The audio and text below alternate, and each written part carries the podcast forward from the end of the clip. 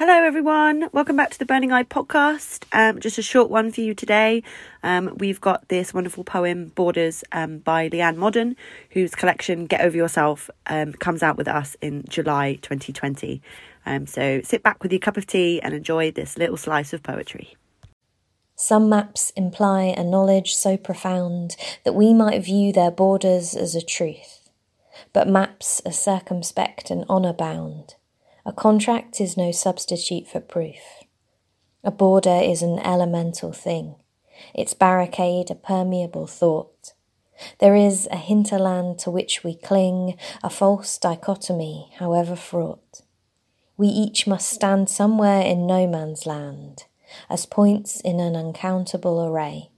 A border is a castle in the sand, and soon the tides will wash the lines away.